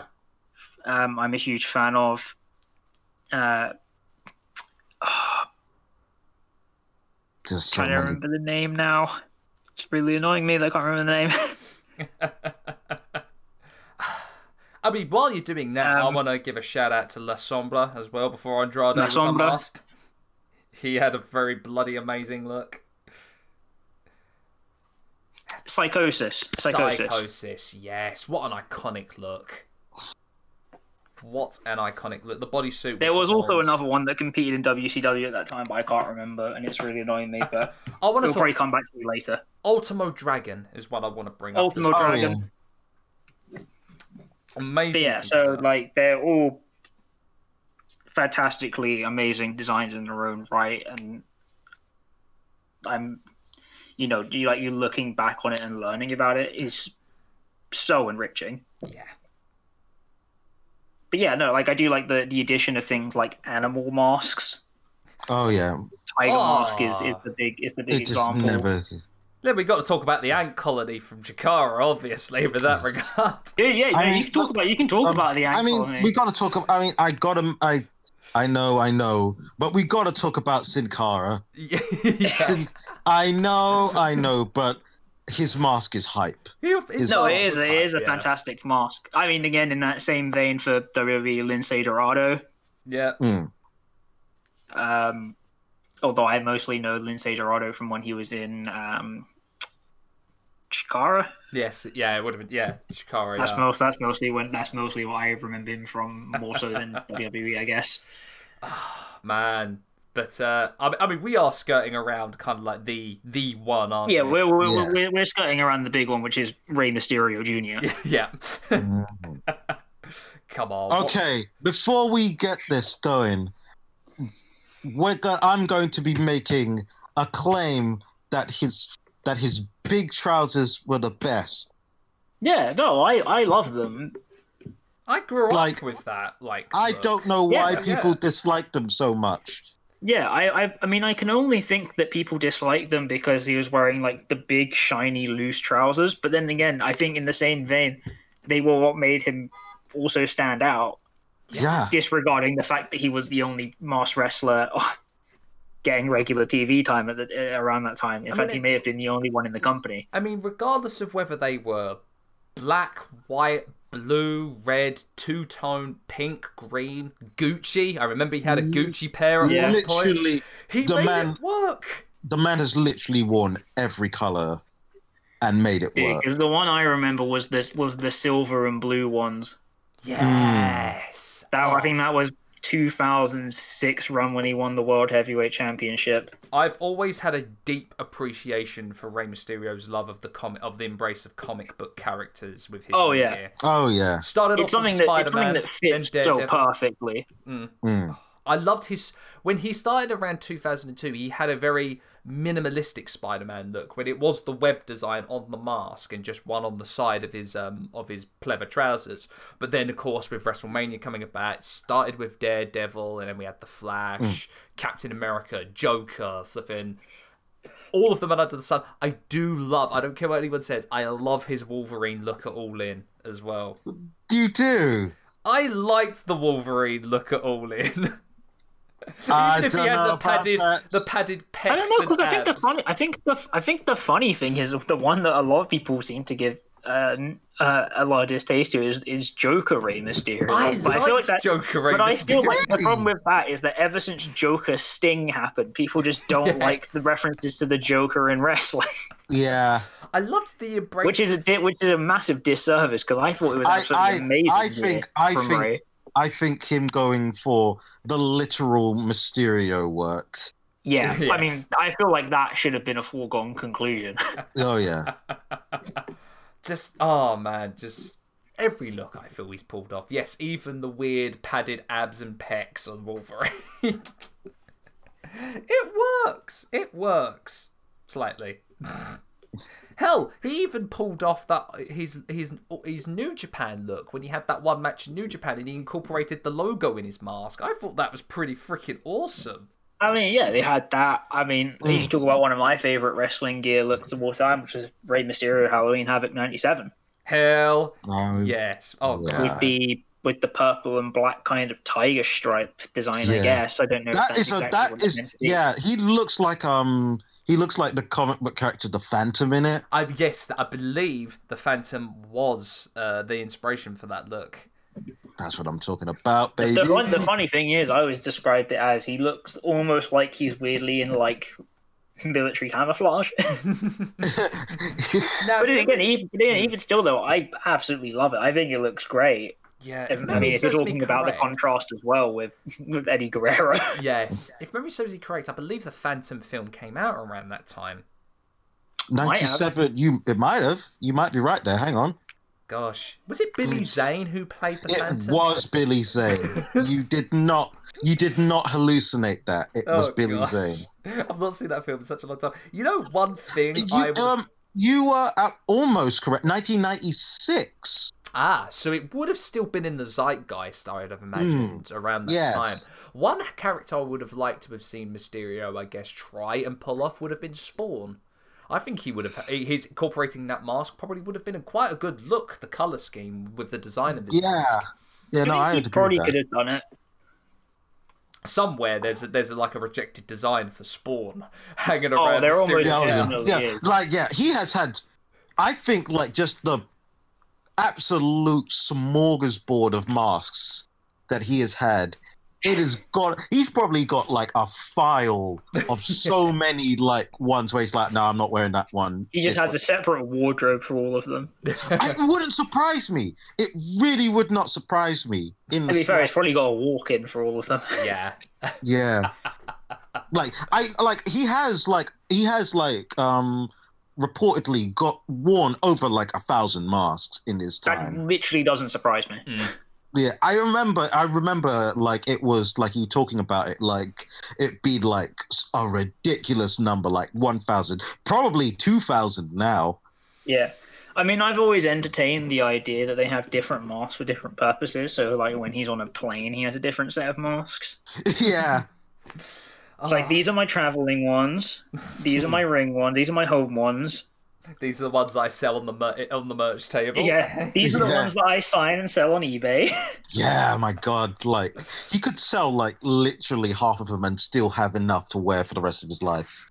I've never known. I, I've never known another luchador, maybe minus El Santo, that has been able to oversaturate the the luchador uh, fan market with his mask design, quite like Rey Mysterio. yeah. No, that's true. That's so true. You know, the funny thing about that is, I remember the last time I went to any kind of wrestling convention, and 99% of the masks that were on sale were actually Sin Cara masks. Which is why I have two of them. Hey. As one should. As one should. Oh man. Okay, before we wrap up, how about we do a quick fire roundtable? We'll go around as much as we possibly can and we'll just shoot a name and a quick sentence as to why we like that person's gear. Cool, let's do All it. right, I'm going to start off. I'm going to start off. My first one is Nick Aldis, his national treasure look. I think for a for the real uh, the real world champion and for a British person, I think it suits him down to a T. Reardon, go. Okay, real quick shout out.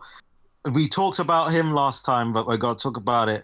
The the Chris Jericho light up jacket is one of the greatest Fantastic creations choice. ever made by humanity. I also have to say, I absolutely love Nick Aldis's uh, ring jacket, Yes. like the the old military jacket style. Yeah. Mm. Okay. Perfection. I'm going to shoot off uh, this one. Uh, Mil Muertes, Lucha Underground. Hell yeah. purely for his rivalry against Prince Puma, and they were basically wearing like Mil Muertes was like the negative version of Prince Puma. so while Prince Puma's in like yellow and red and bright colors, Mil Muertes is only in black and silver. Yes. Um, CM Punk, his embrace of his of the Chicago flag in his gear. Always Oh, oh yeah. perfect. In particular, Money in the Bank 2011. That is Perfect. the iconic Beautiful. Punk. It is, yeah. I like it. You know, it's like it's it's funny that I didn't realize that was actually a flag. I just assumed that was. I assumed that was him, and then I saw it, and I'm like, wow, Chicago. Trust me, with the state of, flag. with, with the state of U.S. state and city flags, I don't blame you. Yeah, I'm no, Literally, I'm like Chicago and DC are one of the few, two of the few places to have ones to be proud of. mm. That's Nah, a joke for the flag and flag enthusiasts out there listening to this. shout out to you guys. Shout out Shout to out you to all of you. You're really cool people, or at least Yeah. I think you're really cool. We all think you're Yeah. really cool people. Yeah, man. Hell yeah. Um, Reardon, do you have another quick fire one? Uh, I, I I will say a quick fire. Now that I've looked up Mil Muertes, Jesus Christ, what a look! Holy hell!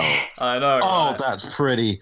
Oh man, I wish I had watched Lucha Underground when it was like That would have been my absolute shit back in the day. Uh, yeah, well, you're in luck. Nudge, nudge, wink, wink. Hey, Dan. Yeah. There- there- Perhaps there might have been a reason why I spent the last like week only watching Lucha Underground compilations. Perhaps. Perhaps. um. Oh man. I, I've got, I've got, I've got some I can fire off. Go on. Uh, so I have also got Jeff Hardy circa like 2003, 2002, Ah, yes. kind of punk boy Oh yeah. Jeff Hardy when he was still wearing like the jeans and like the basketball tops with like the brightly colored hair, no face paint. I absolutely love that look. I maybe just because it's so off the time, Yeah. uh, but I, I think it's absolutely, I think it's absolutely fantastic. And if anything, probably one of his more iconic looks. Yes. I'm glad you brought Um, up basketball because, oh man, I want to bring up Chris Hero. Damn, he's always had amazingly good gear that I feel like his love of NBA just shines through in every like piece of ring gear he's had. I think he- his Yeah. embrace of his entrance gear wearing like bar- NBA varsity jackets or NBA jerseys really helps in that regard as well. Well, yeah, Um, because I always remember him on his. Re- it was his return run from the Independence to NXT UK Mm. when he started wearing the basketball jersey in the ring too. Yeah. But I do remember him always coming out with them. Although to be fair, Chris Hero's gear I always kind of remember anyway. Yeah, uh, Um, much big shout out to his New York Knicks uh, variant gear, which is oh, mwah. Um, I'll shoot another one off, and I will say Dark Order. Yes, yes, Simple, consistent color scheme that runs throughout. Works for pretty much every single member of them, the black and the purple. I think it's fantastic. I think it works great for them. And shout out to Negative One for actually fully embracing ring gear. He's now wearing boots and knee pads. It warms my heart. And still telling Excalibur to shut up and Dark, so you know. God I mean, what you. else are you what what else are you supposed to do on Dark other than tell Excalibur to shut up? Bless you, Negative One. Bless you. Um. Taz corpsing on air, send for the con. Oh man. Um, I want to quickly as well shout out Maki Ito. Japanese Japanese pop idol look. It just works perfectly. It it, it just fits. It just fits into the the fantastical world of Joshi. Praise be Ito. I mean, yeah. I, I mean, I was also there, and I was gonna say Bull Nakano, yes. but I feel like ninety nine percent of my love of Bull Nakano is the fact of her look screams, "I literally don't care." and I feel like it's more just the attitude and presentation of Bull Nakano than anything else. Agreed. Mm. Agreed. It's. I mean, also there was the fact that she came to a she came to the ring for a title match wearing a Megadeth shirt, but that's a separate conversation on its own. Alrighty, Reardon. Do you have one more? You know, I'm all. I think I'm all out. I think I've gotten the guys that I really wanted to. Oh yeah, actually, a little grandfather in Bret Hart. Bret Hart. I mean, what better way to? right, we didn't But- actually but- we didn't but actually mention con- during main. Yeah, but controversial take. Only his sunglasses. Ooh. Um, I know, I know, I know. But I, now, are I'm- we talking the Lennon round sunglasses or the wraparound pink shades that he had? It's gotta be wraparound pink. yeah, the wraparound pink shades. Hell, How many Yeah. pairs of those do you reckon he gave out during his career?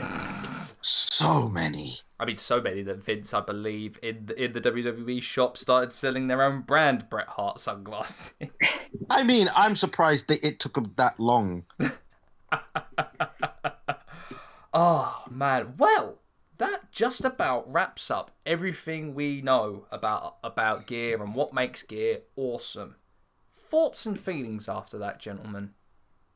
Get good gear. If you don't have good gear, I ain't gonna like you. Get good gear, otherwise you will be the Barry Horowitz of your promotion. Uh, much like with the entrance themes and the finishes that we've spoken about, if you want to have a rounded and developed character in wrestling, don't underestimate gear as a part of it. Absolutely. So remember, do not buy your gear from High Spots or eLucha. Make sure you're getting them from good, reputable Yeah, places. no, I mean it, it, it's the- it's the whole thing of like y- you know you you wear stuff for the sake of standing out. So why, you know, why make yourself blend in? exactly. I know that's very bold a statement for anyone that knows me to say. um, We're But yeah, working it- on it. Don't worry. but like it, it, it's just it's just a matter of um, you know you have all the tools at your disposal Mm. to make yourself as visually present as you can so what's the point of just you know trying to hide away or wearing something that 50 other people are wearing Absolutely. and like and as we as we said it doesn't have to be complicated to be good hmm. no. no, agreed. Absolutely agreed. as long as you keep it consistent with the rest of the character Oh yeah. Because if you're a super flashy wrestler and you just wear black gear, it probably won't translate over as well. By God, he's flippy dippy Steve Austin.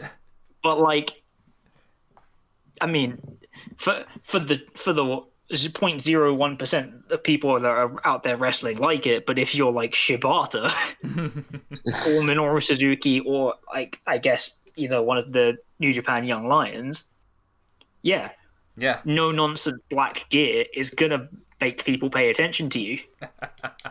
absolutely, absolutely. What a way! What a way! Good, good sentence to end on there, Dan. Good sentence. Dude, we're going back into into philosophy of design and presentation. I should let you guys take over that. You probably know more than me. Gosh, you know, I feel for that. I feel like we'd need to get Philosophy Tube in to talk about philosophy and professional wrestling. Oh, oh! If we could get Abigail on this podcast, I'd freak out. We, we said we said before. Um, uh, was it that we wanted to we wanted to get um, like an author to analyze a professional wrestling storyline? That's true. Ab- Abigail Thorn, if you are somehow listening to this, shout out to you and please get in touch. I'll do it. I'll do a shout out and see what we can arrange. We can. Fun, fun fact: I actually I met Abigail on the train once. Hey, She was lovely. Yeah, just randomly after a after a pint, I met her on the train. well, there you I tried. go. Yeah, I tried not. I tried not to be awkward. I probably failed. if you want if you want more philosophical analysis of professional wrestling, please please let us know. Please Yeah. do, Abigail. Please. We'll Please. get we'll get professional people in to do it for us. Alrighty. Um, talking of all of that in the next episode, let's talk about the next episode. We will be joined by the Apron Bump podcast as we talk about Lucha Underground. Oh, this is gonna be so good. I hope you're ready for me just to give like a play by play analysis of the entire Hell of War match. Oh man. so yeah, I'm gonna go over a little brief history of how it began, and then we're just gonna go crazy on some of our favorite moments, wrestlers. I am. This matches. is something I really I can't wait to listen to because I really Oh. want to know all about Look, this. let's just be here and say because like you know about Lucha Underground, right? I know of it definitely. Yeah. All right. So however insane you think it's going to get, add like ten Wow. Oh man, Wow. because it's an interesting thing to describe and talk about. Gosh, I mean, I cannot wait to talk to you about some of the promos that happened and, and the way they would do it. I mean, there's a perfectly damn good reason as to why they had Robert Rodriguez behind this. So you it'll make sense eventually, Reardon, when you when we when it comes to it. Oh, but all that's left for me to say is that I have been Sam. This has been Dan and Reardon. You have been listening to the Sweet Chinwag podcast. We will see you all on the next one. Bye. So, excuse me, I'm on my way to collect some Aztec medallions. Yes, let's go.